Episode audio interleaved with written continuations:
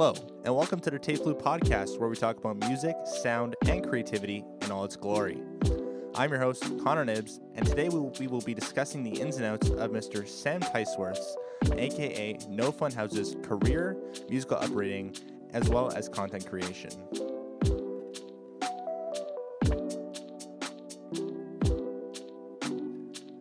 Stay tuned until the end of the episode to find out how to suggest guests for the Tape podcast, as well as to find out the next guest who will be on the next episode. Stay a while, please. I beg you, and enjoy the show. Our guest today is Sam Tyesworth, if I got that correctly. Tyesworth? Yeah, correct. Tyesworth, awesome, correctly, aka No Fun House. I just want to mention that in the other episode, I mispronounced your name and the name of your channel. I apologize. I realized that Haas would be spelt like the ice cream Haagen Dazs. I don't know why that didn't click in my mind. Anyways, guys, he is a musician, content creator, as well as apparently a great cook from Michigan. How are you doing today, Sam? I'm doing awesome, Connor. Thanks for uh, having me on today. No, no, it's it's my pleasure. So, just before we begin, are those fish tacos really that good? Those fish tacos, that recipe, I can't take credit for it, but that recipe is absolutely amazing. One of my greatest mentors came up with that, Mr. Steve Tebow. A awesome recipe. Mr. Steve Tebow. I don't think anyone has salivated more in a YouTube video than that salad days video. That was the goal. so and and you did work by the lake, right? Like that's where that job was. Yeah, I, I worked on like a little um, beach shack restaurant um, down on a lake. They had like kind of fast food, but it was like a little little more upscale burgers. that's sick. That's sick. All right. Um, so Sam, let's get into your music. All right. Um, so was music always a part of your life, or was there like a certain moment where it sparked an idea and kind of inspired you? So like where where did you kind of start with the whole music thing? Um, I guess music has always been a, a big part of my life. Um, like always I've always loved to listen to music and discover new artists and, and whatnot. But it's but um as far as like music creation and writing songs, uh, that didn't really come into play until a little bit later. Um, and I, I would always try to write music when I was really young, but it, it really didn't like jumpstart uh, until probably I was 17 or 18 is when I really got into okay. um, writing and producing my own stuff. So were you always kind of a musical kid? Like did you play in a school band or like in a garage band as as a teenager? Uh, I didn't. That is like I don't know. It's, that's one of my biggest regrets for sure is not like stepping into that scene earlier. Um, and I guess it, it was a little bit uh, because of the limitations. I grew up in a super small town, and um, I graduated high school with thirty eight kids, I think. So like it, it was difficult wow. to find uh, other people to like, link up with with that stuff. Yeah. Um, you kind of just hung out with who you played sports with and whatnot. Um, and there was a school band, but I I uh, didn't last long in there. I think I was in band for a couple weeks, and then I stopped. And um, I don't know that that's high school, I guess. now, now, why did you stop the band? Was it like, was it a theory that didn't interest you, or was it more like the practice schedule?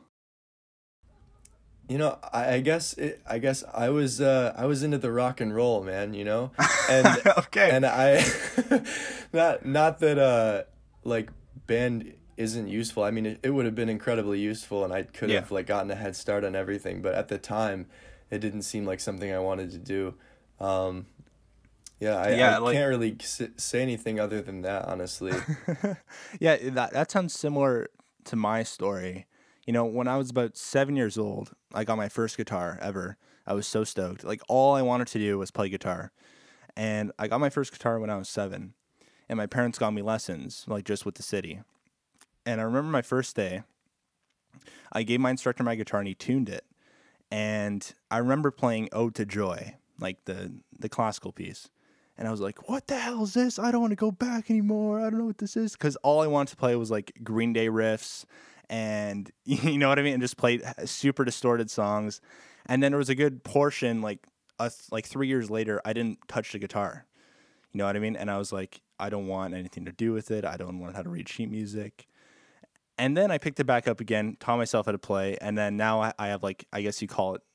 He's a teacher, but I would call it more of a like a mentor or um, someone to help me with auditions and work on my technique and stuff like that. So that, that it's funny that that you say that because it sounds a lot similar to what what my story is. Yeah, I I, would, I kind of in a similar boat. I would always pick it up and and play for a while, and then set it down for like a year, and it was just on and off until until I like really decided to commit. Like when I Mhm. was 17, 18. Yeah, and and were you like was the guitar your first instrument or did you play something else before that? Yeah, guitar was the first. Well, besides when I tried saxophone for two weeks in band, but yeah, other than that, guitar is my first instrument. so you're not going to be the next Kenny G. I don't think so. Too bad. I was going to ask you to play "Careless Whisper" for us while, while we were recording this. Um, so, so growing up, did you have a favorite genre of music, or were there like specific bands that kind of formed your sound? I mean, let's be honest here. When you're learning how to play, your sound is pretty much everything you listen to, or what you can play. So, but was was there anything like that kind of stood out to you? Um, yeah, I think what I listen to is kind of always changing. So like because of that, like what I make is always changing. But when I was really little, um, I was really into the like hard, uh, like alternative rock, but like not really alternative. It was like Linkin Park. And like I was just like an angry kid, you know. I would listen to like Linkin Park all the time, like stuff like that. Um, the the hard rock that kind of rides on the line between like metal and hard rock. Um, and like I guess I would kind of try to learn how to play that stuff on guitar, but like I said, it's always been shifting, and whatever I'm listening to is usually um, what I enjoy to make the most. Now, would you say that because because now you make a lot of indie stuff, Mm-hmm. and you know we'll get into your YouTube and your content creation a little bit later, but you make a lot of pretty much at least at least in my opinion, a lot of the stuff you make falls under the genre of indie rock. Um, so would you say that your taste has kind of evolved ever since you started kind of listening to music or playing music? Um, yeah, definitely. I think I I don't know, it's funny. I feel like my interests have kind of touched on a lot of different things in music. Like it, it went from like the harder rock to, to like I, I tried producing rap and hip hop for a while when I first started and then We've we've all had that phase, I'm pretty sure. I, I yeah, and then I moved into like electronic stuff, and then slowly kind of got more alternative and more weird as I met new people in college, and I got weirder. Um, that's kind of how I ended up doing this stuff. Um, I feel like it's good as not only a producer but also an overall musician to develop a certain style in different genres. You know what I mean? Because you said you tried producing hip hop and rap, and then uh, a lot of electronic stuff. So, would you say that you're kind of as you grow your music taste, are you incorporating some like some of the sounds or techniques that you you've that you've used in like the genres that you were interested in before into the stuff you make now? yeah, absolutely. I think um, when I produce now, it's kind of not only like the sounds, but I think a lot of the techniques are really useful just in terms of production and and songwriting. Like, um, it kind of shows how like music is borrowed by everybody. I guess Yeah. it's it's like Yeah. Yeah. very Yeah. yeah. So like a lot of the drum patterns you'll see in hip hop, you'll also see in indie rock even. So I think a lot of those techniques will transfer and and bleed into into the things that I write. What's interesting to me is that you've had a very drastic change in styles. Um, you know, from like super angry kid, heavy rock, Linkin Park to where you are now. It's interesting. You know what I mean? It's interesting to see that change. And I feel like a lot of people kind of had that change. And okay, maybe not a lot of people, maybe those who are very passionate about music. Because I know I know a lot of people who don't really make music or play music, um, who don't really have a passion for it, and only listen to strictly like rap or strictly rock. You know what I mean? Um, and I feel like when you said they borrow from each other, and I think that's really important, is as an artist, as a producer, it's important to expand your horizons past where you think it is. You know what I mean? Because I see you. Well, a lot of people on, on a lot of people on YouTube, but in just in general, a lot of people see you as an indie rock artist producer, right? But what what what you've just told me is that you've had this whole musical journey where the reason why like the reason why your stuff is so unique is because you've had different roots. You know what I mean? Yeah, yeah. That that makes a lot of sense. Yeah. Um and I think like people do yeah, I guess people do see me as like the indie musician just because that's kind of like the whole branding behind the channel. Um Mhm. but yeah, I, I definitely do like to dabble in in different things and let different things inspire me.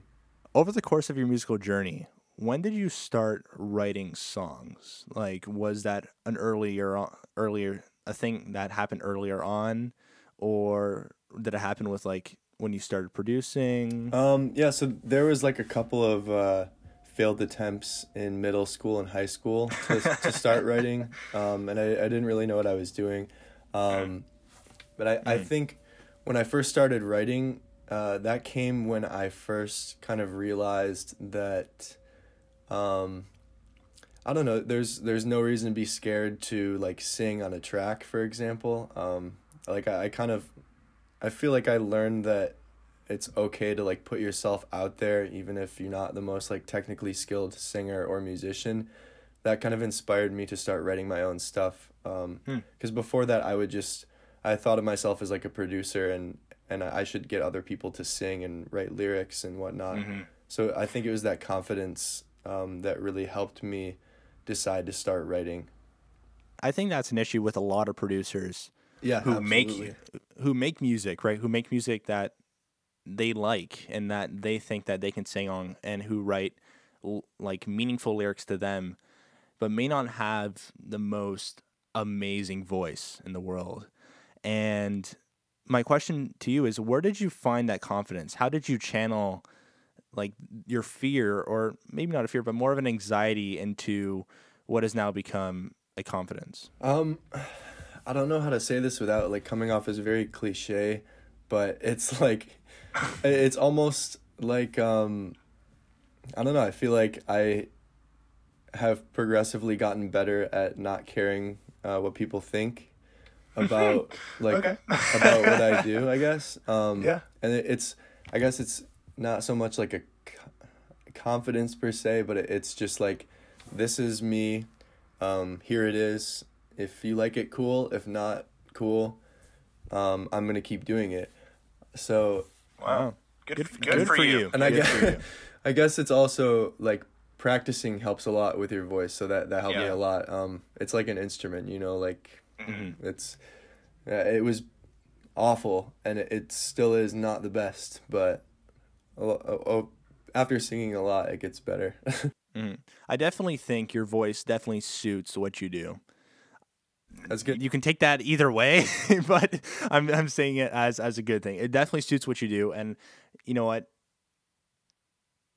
I don't know. It just fits. It's like Mac DeMarco. Mac DeMarco, I love you by the way. Um, I look up to him very, very uh, like a lot. Okay, like I love Mac DeMarco, and I think we can kind of agree that he doesn't have the best voice either. You know what I mean? Like he's not he won't be singing opera. But for what he does and the music he makes and like his genius brain of what we call Mac DeMarco, his voice is amazing in everything he makes. Yeah. Yeah, you know what I mean? So I, I think it's just that confidence that like gets a lot of people who are producers to artists. And I feel like a lot of people kind of have that phase where when you're like, "Oh, I'm a producer." And then you start becoming you know, you have this mentality like, "Oh, I'm going to rap on my beats." And then you're going to go, "Okay, well, I like recording guitars and tracking drums, so I'm going to try to sing." And then you sing on it and you go, "Damn it. I don't like it." You know what I mean? And then you just drop it. Like I I've definitely had some of that. So as you're right, uh, like, when did kind of producing come into the mix? Was that later on in your writing journey? Was it earlier, like way before you were writing songs? Um, producing was definitely. I think producing came before writing for me. I mean, besides like a little bit of writing I did in high school. Like when I first started producing, I did that for two or three years maybe before I started writing. And it was like a transition into like, hey, if I can produce this instrumental and it sounds nice and I can produce vocals, I might as well try to learn to sing on it and write my own lyrics. And where did you learn to produce? Was it like a whole self taught thing? I mean, I know a lot of producers are self taught, but for you, like, did you have a course at your school or was it more of like a personal interest? Yeah, it was just an interest. Um, just like using resources like YouTube and Reddit. Um, and Reddit. yeah, a lot of reading. Um, I did take a class uh, for music production when I was a freshman in college. Um, but by that point, I think I'd already had a pretty good grasp on it. So it was more just a fun, like a fun time. Um, yeah. But yeah, mostly self taught. Now, did you pay for that course? Because I know, like, I, I, another, you know, love of mine is TikTok. Take it or leave it. I think it's a great platform. I have a short attention span. It works perfectly for me. And a lot of people go, I agree. TikTok is amazing. Yeah. yeah. TikTok is amazing. Um, and a lot of like these audio engineers go on and say, oh, don't spend money on on, on like a on a music production course. It's a waste of your time. You can learn all of it on YouTube. So do you, do you agree with that statement? Like, do you think that production is more of a a personal interest, independent kind of learning style, or do you think it's a good resource? I mean, obviously it's a good resource, but is it a better idea to kind of take a course and learn through the eyes of another producer? Yeah, that's a really good question. I I think it probably depends on the person. Um, okay. Because I, I think that I don't uh, necessarily thrive in um, like a classroom setting. I I like to get hands on, I guess. So I think that mm-hmm. I learned I definitely learned the most um, about production by just doing it myself and trying um, different things. Not even necessarily like using uh, online resources, but just like doing it myself and messing up and see yeah. and seeing how that sounds, and then don't do that next time. Um, I think that's like one of the best ways to learn, at least for myself. But I think for a lot of people out there, a course can definitely be beneficial. Um, yeah. But I, I'm I also agree with the mentality that you you don't need to spend money to um, make things. You know, you don't need yeah. to have nice gear. You don't need to pay for a course. Um, if you have the time and like the will, then you can make it happen. yeah, exactly. Yeah, you know, I, I think a lot of producers can relate to that. And for me, at least, um, I had a course in my high school, but that was more of a later on thing. My my freshman year of high school, I had a buddy, um, and he was he wanted to be a rapper. You know, everyone at that age, what I was like 14, everyone was like, I want to be a rapper. And I was like, I'm a producer. I can make beats for you. And I made the, this beat and it sounded like absolute trash it had like these trap bells happening like every like ding ding ding ding ding, ding and that was the melody and then like I had this I remember there was this vocal in the background that that just went hum hum and it was like combination of the bells and these hum and he listened to it and he was like what the hell is this so you know that failure kind of like thrives you know my inner flame and was like you should kind of learn how to produce before you call yourself a producer. so, um, yeah. Next question. Let's let's get productive. so, um, now my question to you is: Was there a specific moment where you realized that music is what you wanted to do, or was it kind of like that gradual build, as you said, like growing from the kid who listened to only Linkin Park to where you are now? where music was always part of your life. So was it that moment, or was it just kind of like that gradual build? Um, I'd say it was definitely a gradual build. Um, but at the same time, I feel like, I guess I still don't know, like what I, uh, what like my purpose is. I guess like my true passion. Like I feel like I'm always kind of trying different things and have my, have my uh, interests in a lot of places, I guess. Um, Yeah. But yeah, music was definitely like a, a gradual build up, and it's been, I guess, increasing constantly. Now you said that you have many interests, and I suppose that those are creative interests. Um, definitely some. Yeah. Okay. Just a Now, lot of do- hobbies, I guess. Yeah. Now, here's the thing. There's this thing called the paradox of choice. Okay. And what it is, are you are you familiar with it? Um, I haven't heard that phrase before, but I feel like I can relate to it already. Okay. okay. So it's basically when you have so many hobbies and so many, um, I don't know how can I say this, so many hobbies and so many interests. Let's say in in in any field that it's hard to kind of stick with one title and stick with one thing.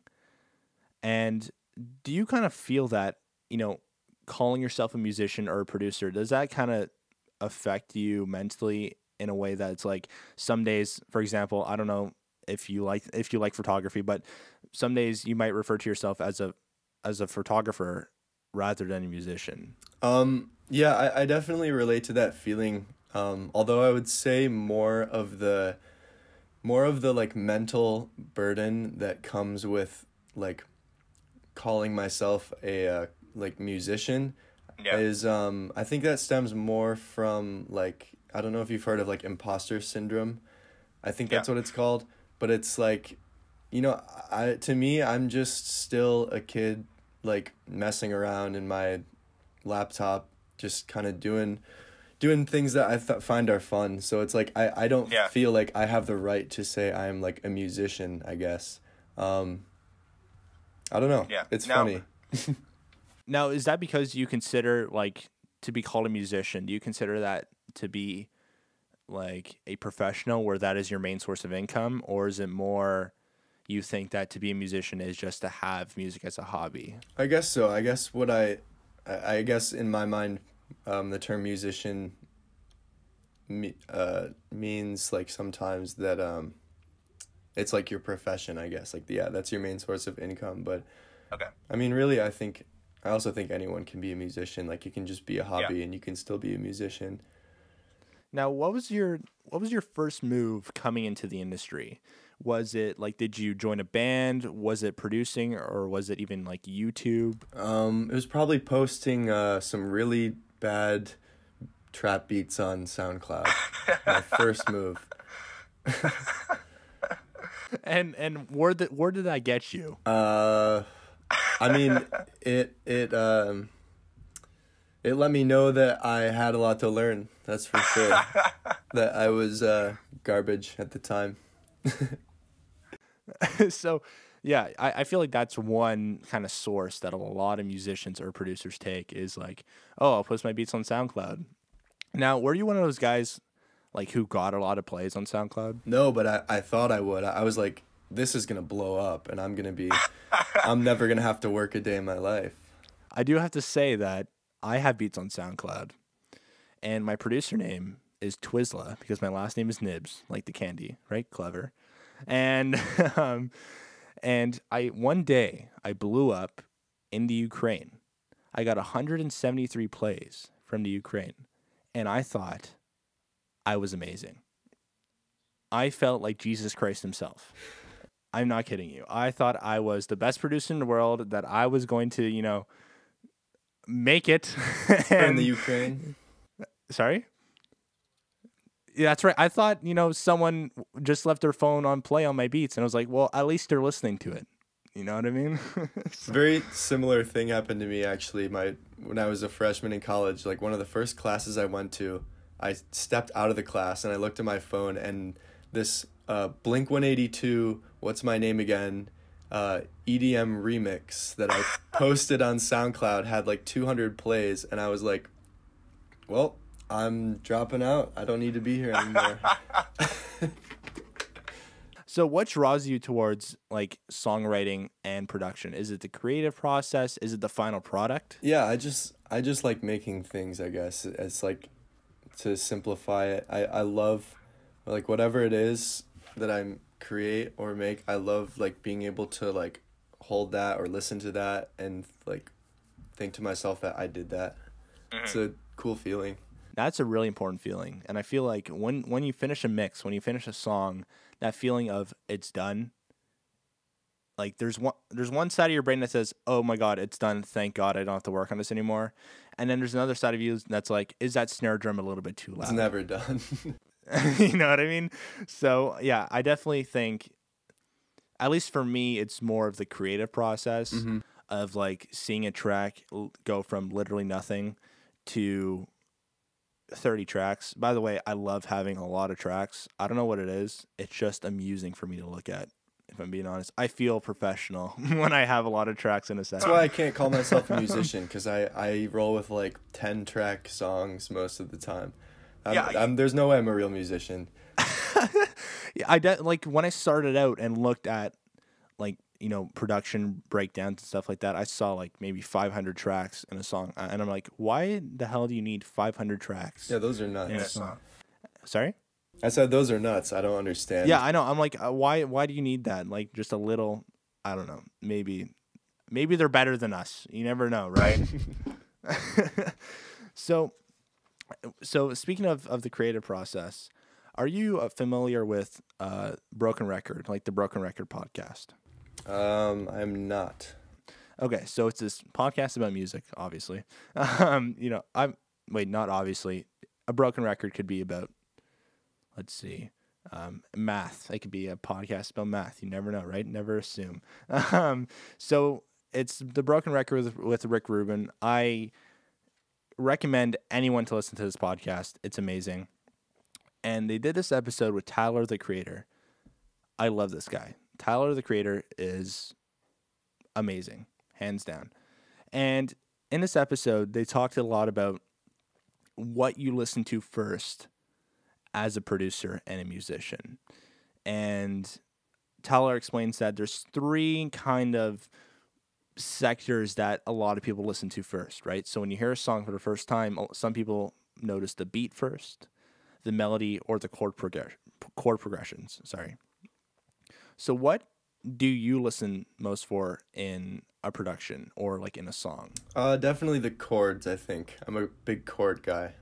Yeah. Love chord progressions and the emotions that they evoke. When you open a session and start recording, is it like straight like click track and guitar, or do you lay lay drums down first? Um, normally start with guitar. Um, but it's, I guess it can vary, but most of the time it's guitar. Yeah. Okay. So so you would say that you do start with the chords. Yeah, most of the time. Uh, okay. Okay. Yeah, I consider myself a chord progression kind of guy as well, especially for like I love jazz and I love indie and I love the relationship between a lot of mainstream genres and jazz. Not that jazz is amazing. Jazz don't hate me for that. um, but and I love extended chords. Like I absolutely love major seventh chords, minor seventh chords, and I love seeing the relation between jazz and indie. Like indie rock is is one of the main genres that I listen to. But I love seeing how I can kind of learn a jazz piece and then go learn like I don't know um, who's an indie artist. Uh, look, look at this. A No Fun House. I can go learn a No Fun House song and I can learn a jazz piece and I can go in between both and I'll already have the chords down. Look at that. That's a cheat sheet for all of you wanting to know how to play his songs. Very true. Re- I feel like Rex is like the uh, epitome of using jazz and indie music for me. Rex is on another level. I freaking love that guy. Yeah. Absolutely, Absolutely love love him. Would you say that?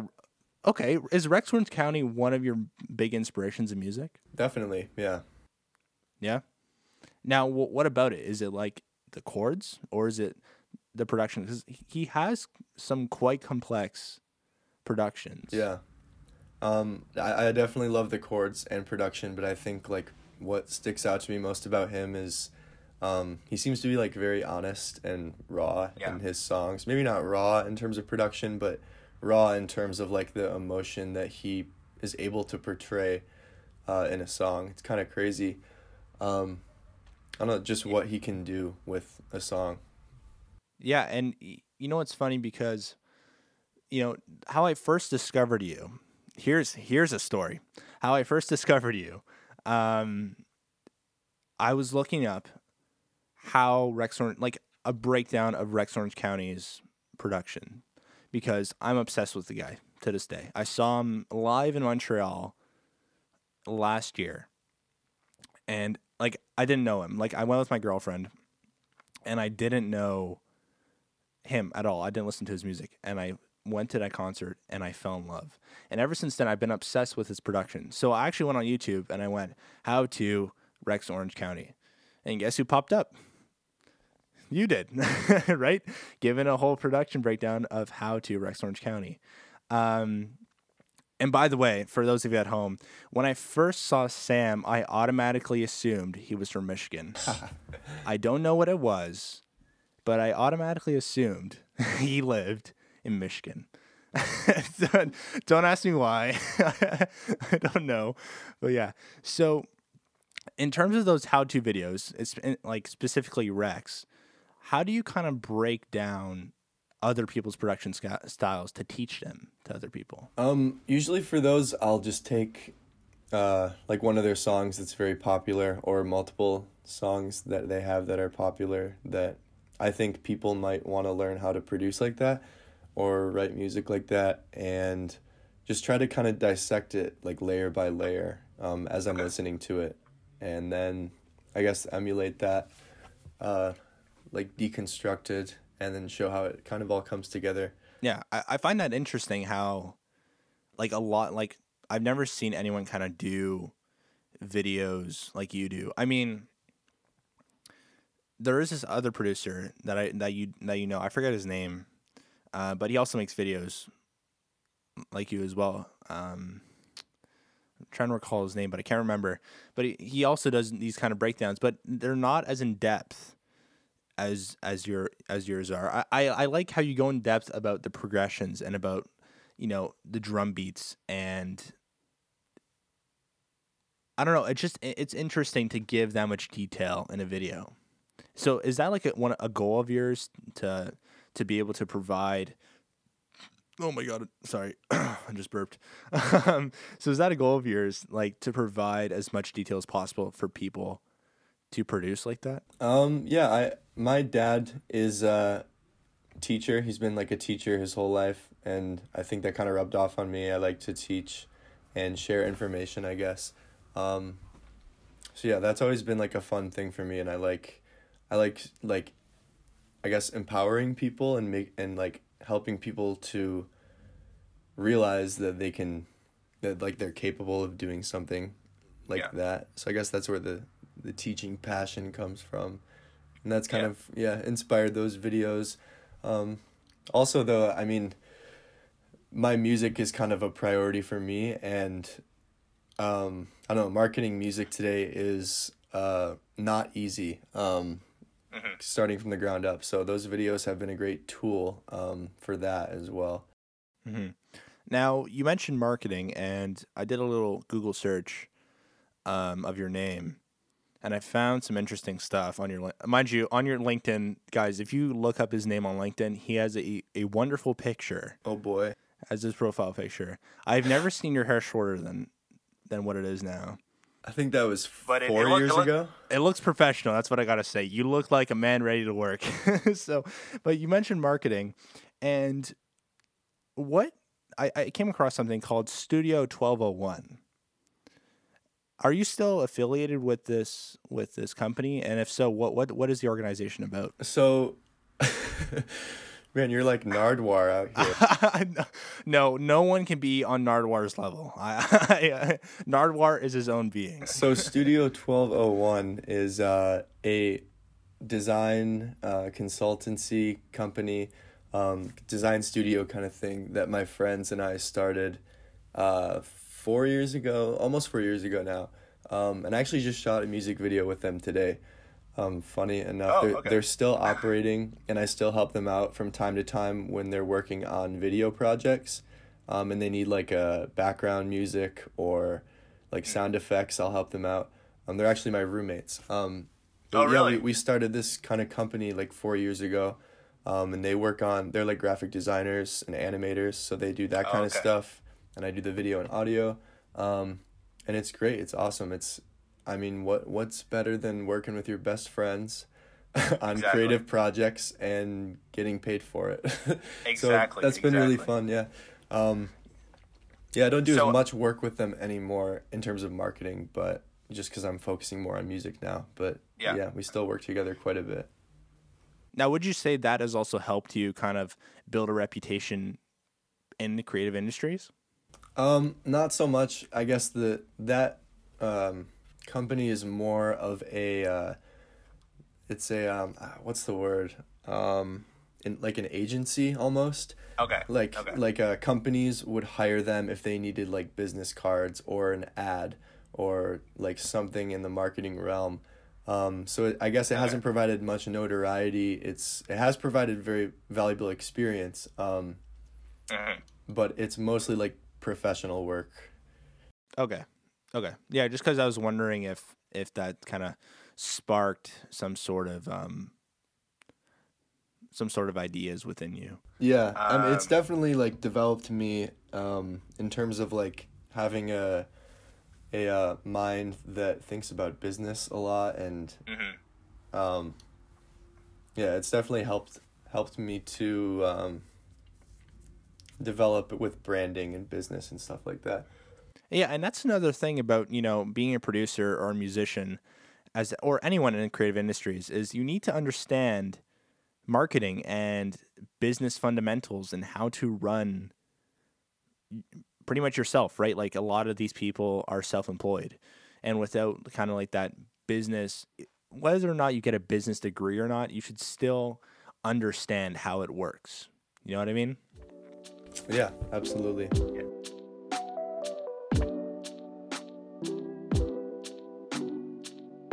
All right, so now let's get into uh, your YouTube channel and your content creation. Okay, um, so was YouTube like always a thought when you started making music and or like gaining a fan base? Um, I I think like YouTube was always in the the far depths of my mind as like something that I knew I I like could do and it would be fun, but I didn't necessarily want to do because I thought like I wanted my music to uh do the talking, I guess, and, and Yeah. take me there. Um, but like once I started a year ago, I started posting videos and I was like, wow, this is like actually really fun and I love doing this. Um, so I should just keep doing it. Yeah, no, d- yeah, definitely. It, so it's like another hobby of yours, you would say. Yeah, absolutely. I love working with film and uh, editing in a weird way is kind of fun for me. So Oh yeah, definitely. yeah, I I feel the same. Like any opportunity I get, I will like even if it's for a school project, I will edit it. No problems whatsoever. Even if it sucks, the process of like googling and going on Reddit to figure out you know how do I cut a clip in Final Cut. Mm-hmm. It, it just it just gives me a little bit of joy if I'm being honest. it's like So- uh, just dopamine the whole time. Yeah, exactly, exactly, exactly. A- no matter if I screwed up or if I'm doing a good job, I'm always happy when I'm editing. and it's funny, a lot of people kind of dread the editing factor of YouTube videos, and I I don't understand why. I mean, it's lengthy, but besides that, I enjoy it. Not that I make a lot of videos, but not that I have any videos. Period. um, uh, so when you started YouTube a year ago, did you already have songs on Spotify or was or did YouTube come before releasing songs? Yeah, I um I think I posted my first video in November last year. Well, like one like a little over a year ago. Um and I had released my first EP on Spotify in August before that. Okay. Um so I had an EP out and then a couple of singles and then after that I started posting on YouTube. So when you started YouTube, was it more of a thought like, okay, this would be a good marketing tool for my releases or was it more of I'm I'm really interested in this. I want to make this another hobby of mine. Um, I guess it was so like the first videos I posted. I'm I think they were just kind of uh, me singing my songs or doing covers, um, and then and so those were kind of just like to support my music, uh, and and make it and like help it reach more people. Um, but I'd say it's slowly developed into more of a hobby as time went on. Definitely initially it was uh, I thought of it as a tool to um, help push my music out, but yeah, And- now it's did it developed into a hobby. Um, it did work, yeah. it's been working great. So You made it. Congratulations. I, I would not say that, but it's been working more than any other strategy I've Yeah. used. So Yeah. So, and then, like, did you already have an interest in film and editing and videos before you even kind of started the channel? yeah, definitely. My my friends and I in high school would always make just like absurd, dumb like shorts, uh, just about any random thing, and that was always fun for me. So I've always liked working with video. I can definitely relate. I've made many short films in my lifetime, all of which I'm extremely proud of. Many man hours went into them. I, there's just one specific. I called it masterpiece, and it's a short film. Short, sorry, short film about me making ramen noodles. Okay, and I love this movie. I, I still have it on my computer. I would play it for you. I will. I will email it to you. It is. I am so. I am so proud of it. And it's about me making ramen. And I put like a little Beethoven backing track. And what happened was is that I'm almost done filming. So like my water's boiling, and I pour the water into the ramen. And what happened was is this was a few years ago, mind you, not during COVID. Disclaimer. And the Rogers guy came over. Like the sorry, I'm not sure if you guys have Rogers in the U.S., but it's like uh, the cable company. So Rogers came over to fix our internet. So these noodles were sitting there for a good 20 minutes. And by the time he left, they were cold and wet and really fat. Like these noodles were thick, like super thick. So I remember the, the last scene of that film, uh, it was me eating it. And they were so cold and wet, I couldn't, like, I could barely digest them. Mind you, you would think that you could, but it was kind of gross. So I could barely swallow the damn things. So I remember putting like the SpongeBob thing like three hours later, and then just putting a bunch of bloopers at the end. It it honestly is. It it honestly is. I'm very proud of that movie, and I encourage. Every, it's gonna be on YouTube. I will win an Oscar for that movie. I can. I already know it. I feel it in my gut, and I'm gonna go with it. No one's gonna stop me.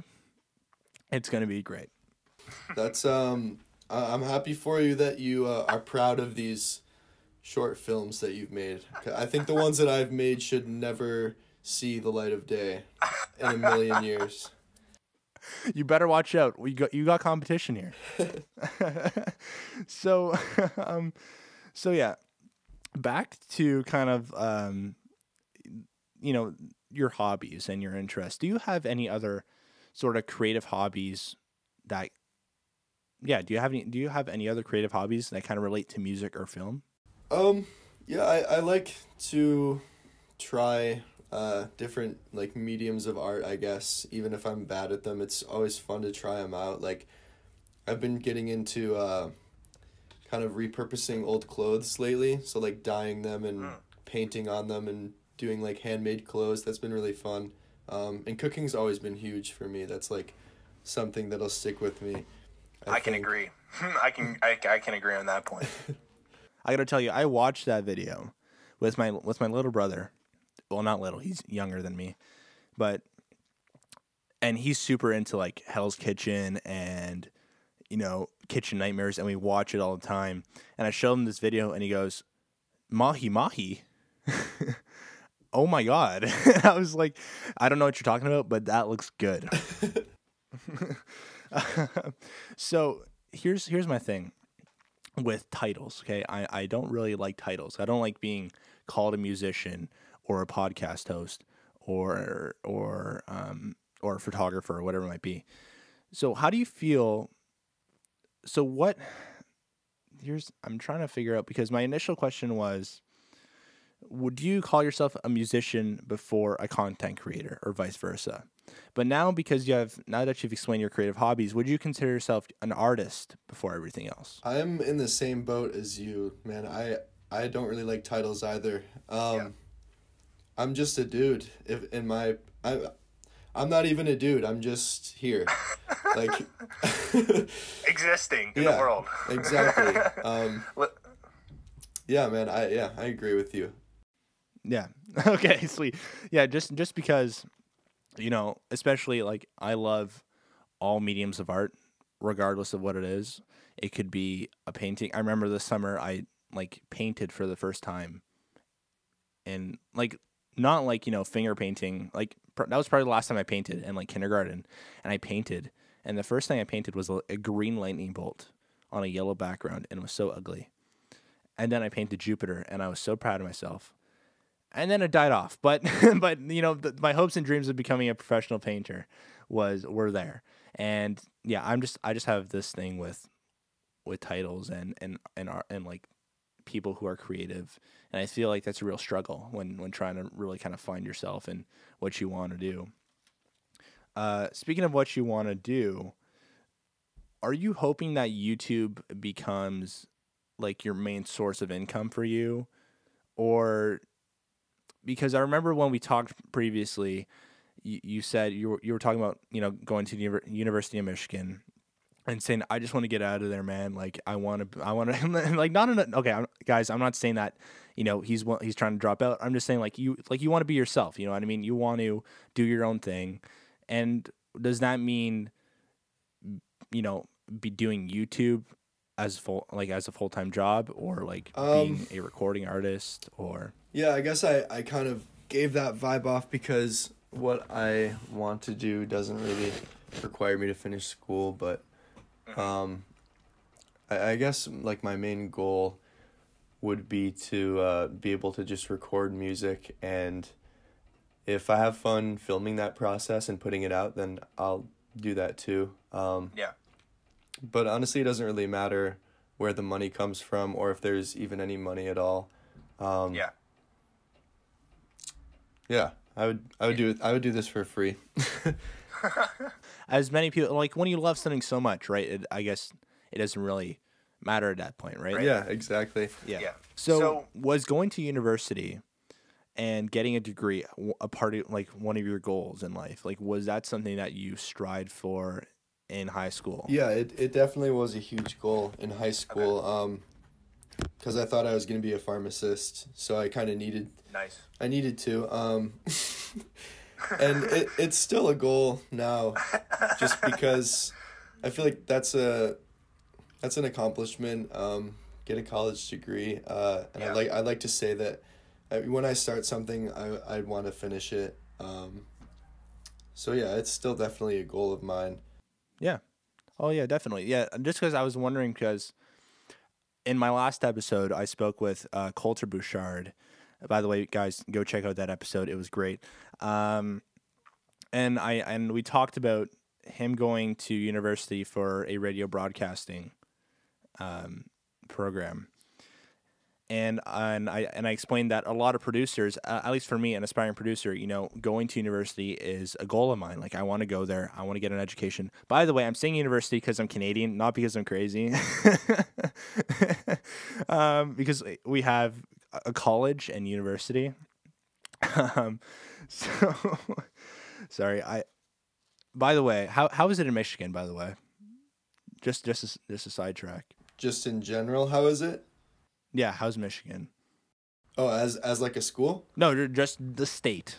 Oh, the state. Um, it depends on where you are in the state. Like where I am, it's kind of uh, depressing. It looks like the Soviet Union or something. Um, but where I'm from, northern Michigan is absolutely beautiful, and I highly recommend everyone go visit that place because it's awesome. Yeah, and it's close to Canada too. Make a stop by Canada. Yes, also hit Canada. um, a little bit government. Come on, give me some cash for that, right? I'm broke in a time of need, so promoting the government. I would absolutely yeah. love to move to Canada in the future, honestly. Really? Yeah.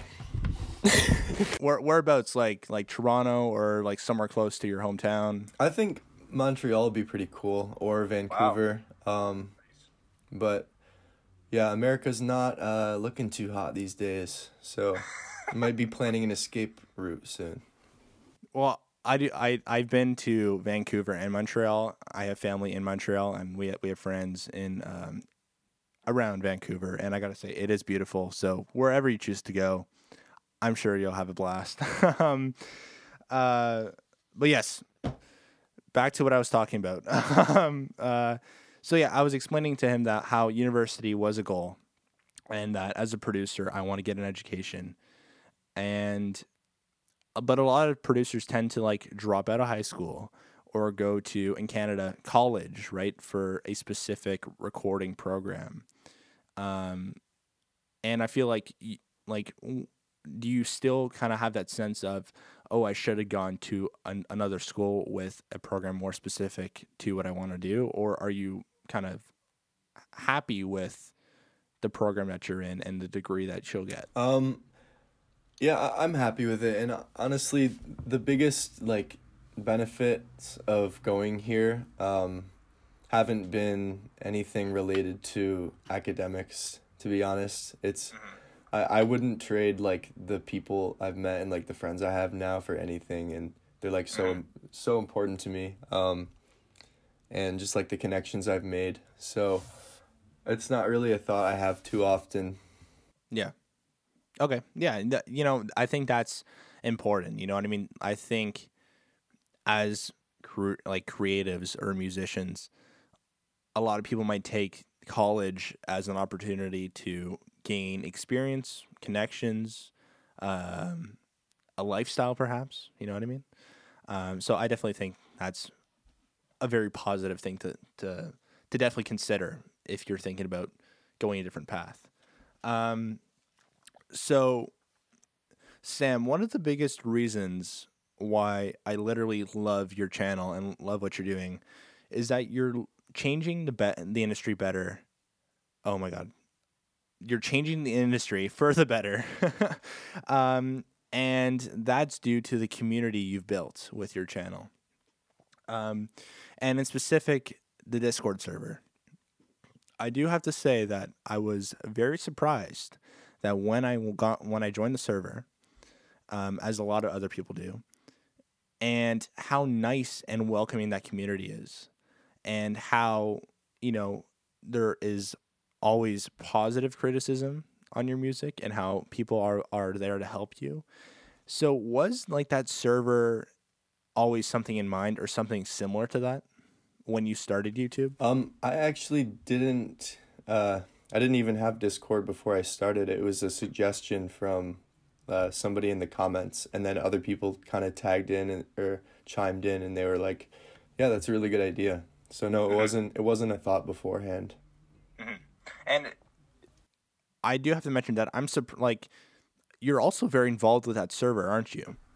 Yeah, I mean it. It's it's hard not to be when everyone's like like you said, everyone there, everyone in there is so nice and supportive and positive for the most part. Um, and like I can't take credit for that. Like those are just amazing people that yeah, love what they do and they love to share it with other people. So it's yeah, it's fun to be talking to people in there and communicating with them just person to person.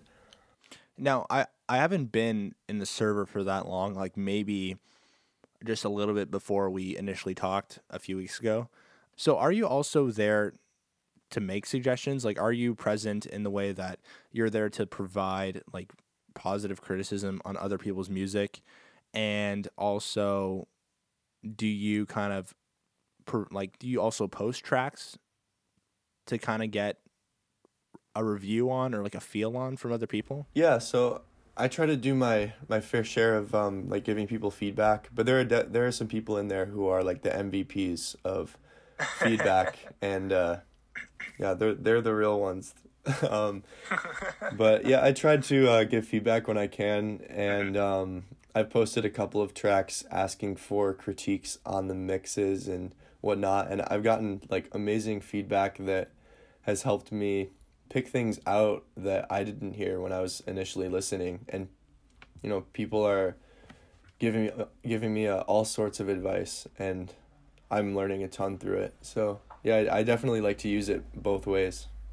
Yeah, I definitely feel like when people get into the music industry, I mean, maybe not in the industry, but when you like kind of start producing or, or writing music, um, there's a sense of competition. Like, oh my god, this guy's a dick. Like literally everyone else in the industry, it's like, oh my god, he's a dick. I don't, you know, I'm way better than him. I gotta be better than him. You know what I mean? And I feel like you've kind of removed that stereotype of, maybe not stereotype, the stigma of you know having that unhealthy competition in the industry and i think that's amazing and you know for anyone who watches your videos or in general i urge them to join this server producer whether you're a producer songwriter mixer whatever it is i urge you to join this server it's it's quite an amazing uh, thing that sam has created here I agree. People join the server. uh, thank you. Yeah, I. It's, it's a it's a great community. Not to get into um.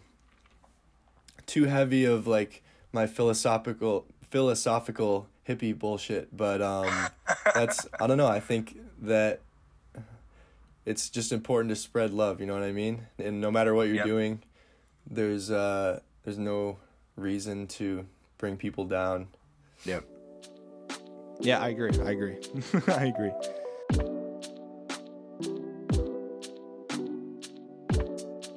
Okay, Sam. So now we're going to get into the random and fun questions section of the show. Usually, uh, how could I say usually? This is my second episode, but um, but I I would usually do a conspiracy theory, but I really didn't feel like finding one this time, so I decided to find a bunch of random questions and ask you them. Okay. I do have Okay. a conspiracy theory if you wanted to hear it maybe at the end. Yes, please. Okay. I'll Yes, keep it in the back pocket. Oh my god, this is what a plot twist. I did not I did not see this coming. Okay, so first question. Now, cuz I know you have some some exquisite culinary skills. Does pineapple belong on pizza? Absolutely yes, 100%. Pineapple yes, belongs I on pizza. I agree. You have agree. the uh, sweet, you know, tangy flavor Mm-hmm. of the pineapple, and when you pair that with a salty, savory uh, bacon bits or ham, it's chef's kiss. Perfect combination. Yep, I agree. The one, the biggest kind of like argument that I've heard from that is I don't like fruit on my pizza. And then I tell them, well, isn't tomato a fruit? Mm. That's a g- really You know what, good you point. see, see where we're getting at? You're, you're, You're, you're, you're, you've got fruits, you got a fruit spread across your freaking pizza, man. You know what I mean? How, how could you not? Anyways, I agree. Pineapple on pizza, 100%. No questions asked. Now, what about ham on pizza? Ham, bacon. Ham is uh, an interesting one. I th- think it depends on the the uh, restaurant, on the chain. okay, okay. Some because sometimes you get the slimy ham. You know what I mean? Some- Ah, okay, yeah, I agree. I agree. Sometimes it's Or, like, tough or or not the really not high thick quality ham. Of, I, I once got a, a pizza with a huge, thick piece of ham on it. Yeah, it was it was gross. It's got to be quality ham. Yes, I agree. Quality ham only, nothing else. Only for the best. um, so here's my next question: If you were on a deserted island and all of your human needs were ta- all of your human needs were taken care of, so like food and water, um, and whatever other needs you may require. Um, so what other what two items would you want with you and why? Um, but obviously I got to bring a guitar, right? Yep, Uh, hands down. yep. Because I think um, that would help with the insanity that comes from extended periods of isolation, hearing music. Um, it's a good question. I've never really thought of this before. Uh, Got to be prepared, right? You never know when you'll be on a deserted island. Hmm. All my human needs are taken care of. You said, so it's just yeah, like okay. Food, water.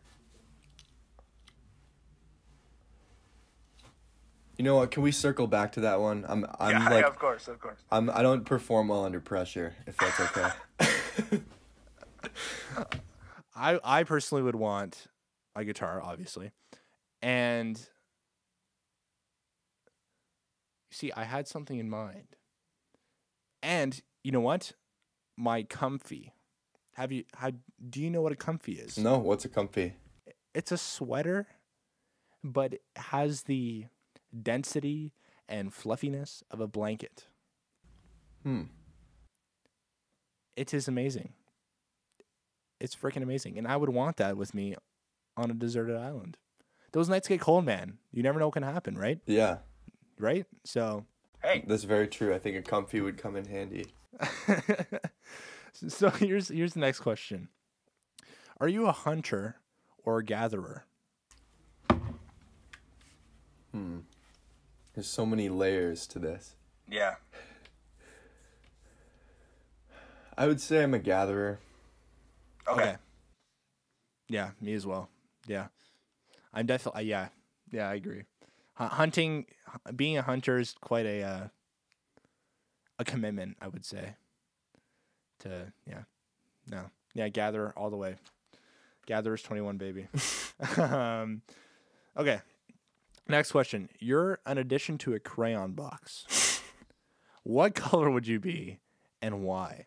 Uh, I am beige, um, because that's just kind of my aura. You know, it's it's just Okay. like uh, uh, I I hear that I give off beige energy from a lot of my friends. Beige energy. Beige energy, yeah. beige so is that like when you walk into a room colored beige you just kind of like that same vibe Yeah, it's it's like the like a yeah. All right. I sounded like a fool. You got to cut that part out. but yeah, I I don't know how to describe it. Um beige energy yeah. all right i would i would probably be see i like orange and i like blue but i would definitely say i would be magenta Hmm. magenta is quite a majestic color it's a mix between purple and another color i don't know what that is but it's it's a very it stands out it's bold like you said Yeah. Look at that. I give off a look at that. You give off beige energy. I give off bold energy, magenta energy. All right, next question. Oh, this one's gonna be a little bit um I think well actually I don't know. I thought that we would kind of argue on this one, but I don't think so. Canada or America? Oh yeah. I mean got to go with Canada. See, I, I wrote this question down and I was like, this is gonna be huge. This is gonna be Great. Oh, a I'm great, sorry. a great debate. and then all of a sudden, like I was gonna, I pull, dude, I was gonna pull out like the whole maple syrup thing, the whole, you know, what else do we offer? I don't really, uh, the whole maple syrup thing, period. And then hopefully to crush, mind you, I do like America, so mind you, yes, I agree. Canada, Canada, Yeah, I mean Michigan's just uh, like southern Canada, basically. Like we Yeah, got let- we got the maple syrup culture as well. So yeah, we. Can, I think you and I can both agree that Michigan is Canada. like, let's be honest here. It's like Buffalo, New York. mm-hmm. Come on, you know what I mean? Like, did you really have to? I don't get it. Like, I'm half an hour away from the Buffalo border. Do I really need? We need a Buffalo, Canada, is what I'm saying. Okay, I, don't. I don't think it needs to be a part of U.S. Next question: If you're an animal, this is actually the last question, by the way. If you're an animal, what animal would you be and why? um, it'd be pretty cool to be an owl. I think, just to uh, You you definitely do give off owl vibes. gain gain some wisdom. Yeah, yeah. I definitely see you as a younger John Lennon. I, to be clear, I'm not saying I am an owl in spirit. I'm saying I would like to be an owl. I don't think I've acquired that wisdom yet, but that would be a goal of mine to become an owl. Are is your goal like okay, maybe not goal. Do you look up to John Lennon? Is this is this someone that you do admire? Um, I guess like on a on a pretty basic level, yes, but I don't think I know enough about him honestly to to like call him my idol or anything, but I I like the um I guess the messages that he preaches in his music for sure. You know, it's it's funny because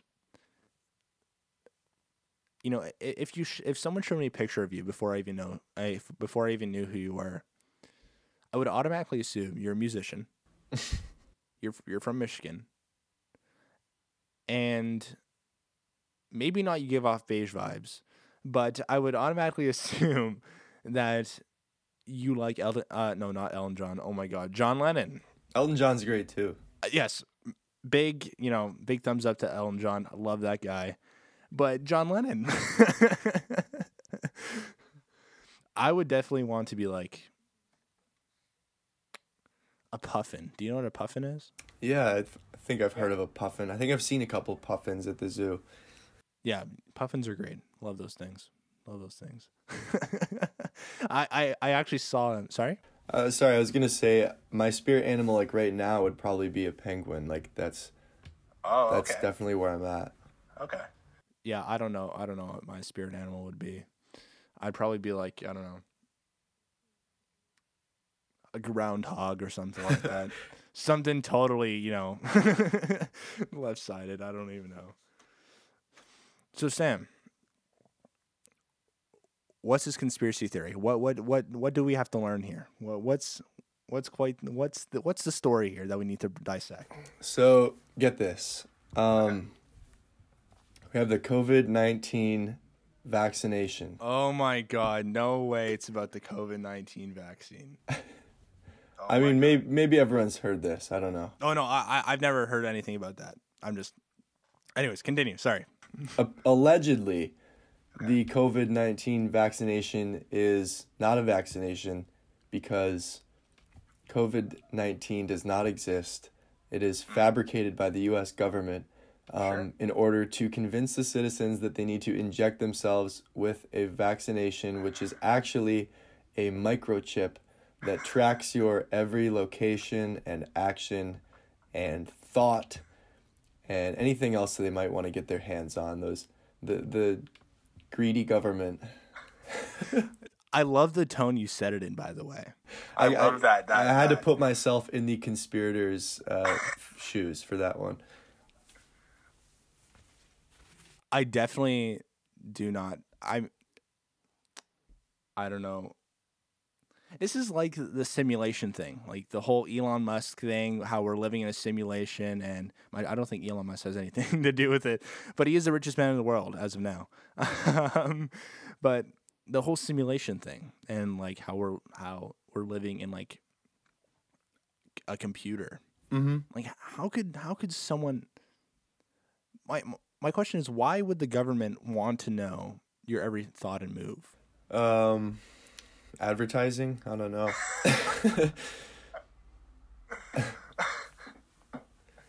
Make more money on Facebook ads.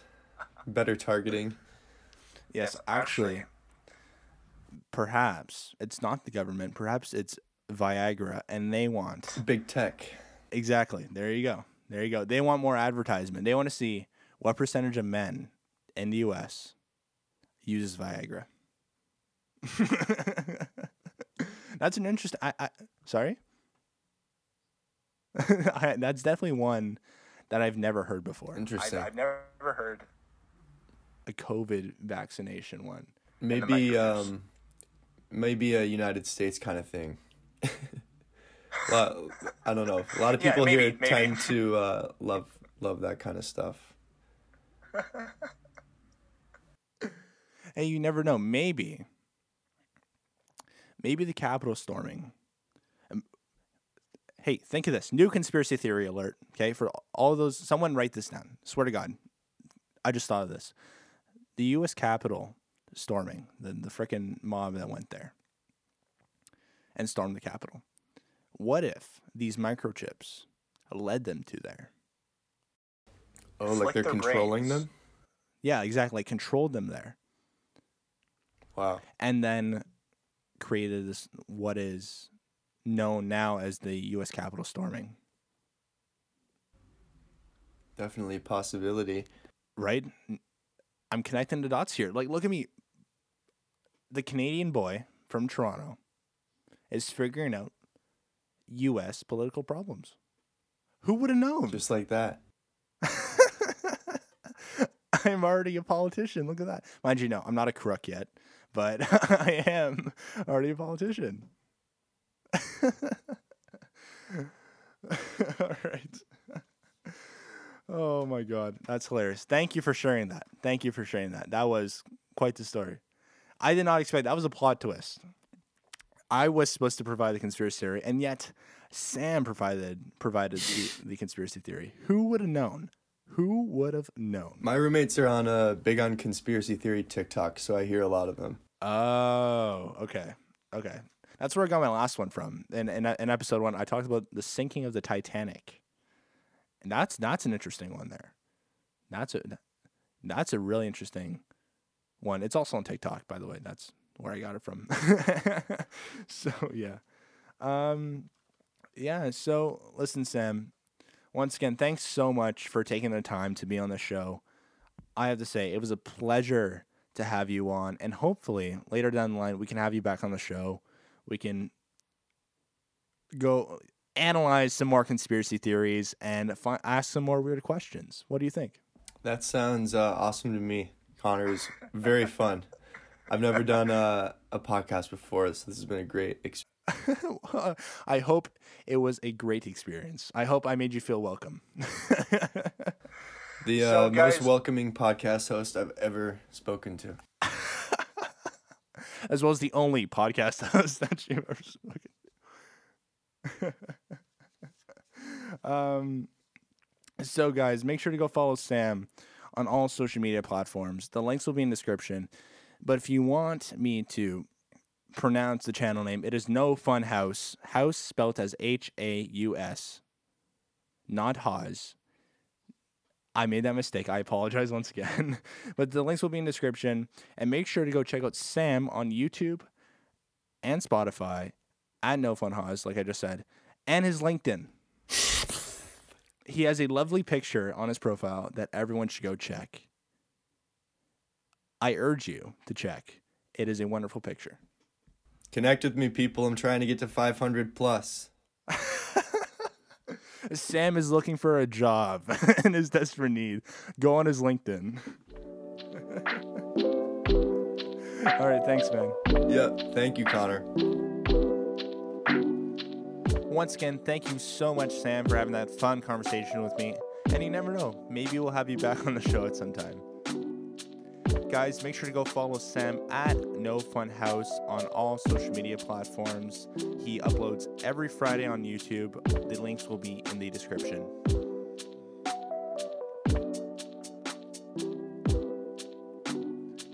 I am excited to announce that Mr. Josh Cunningham will be the next guest on the Tape Blue podcast. He is a musician, band member, and artist from Montreal, Quebec. Stay tuned for the next episode, and until then, stay safe.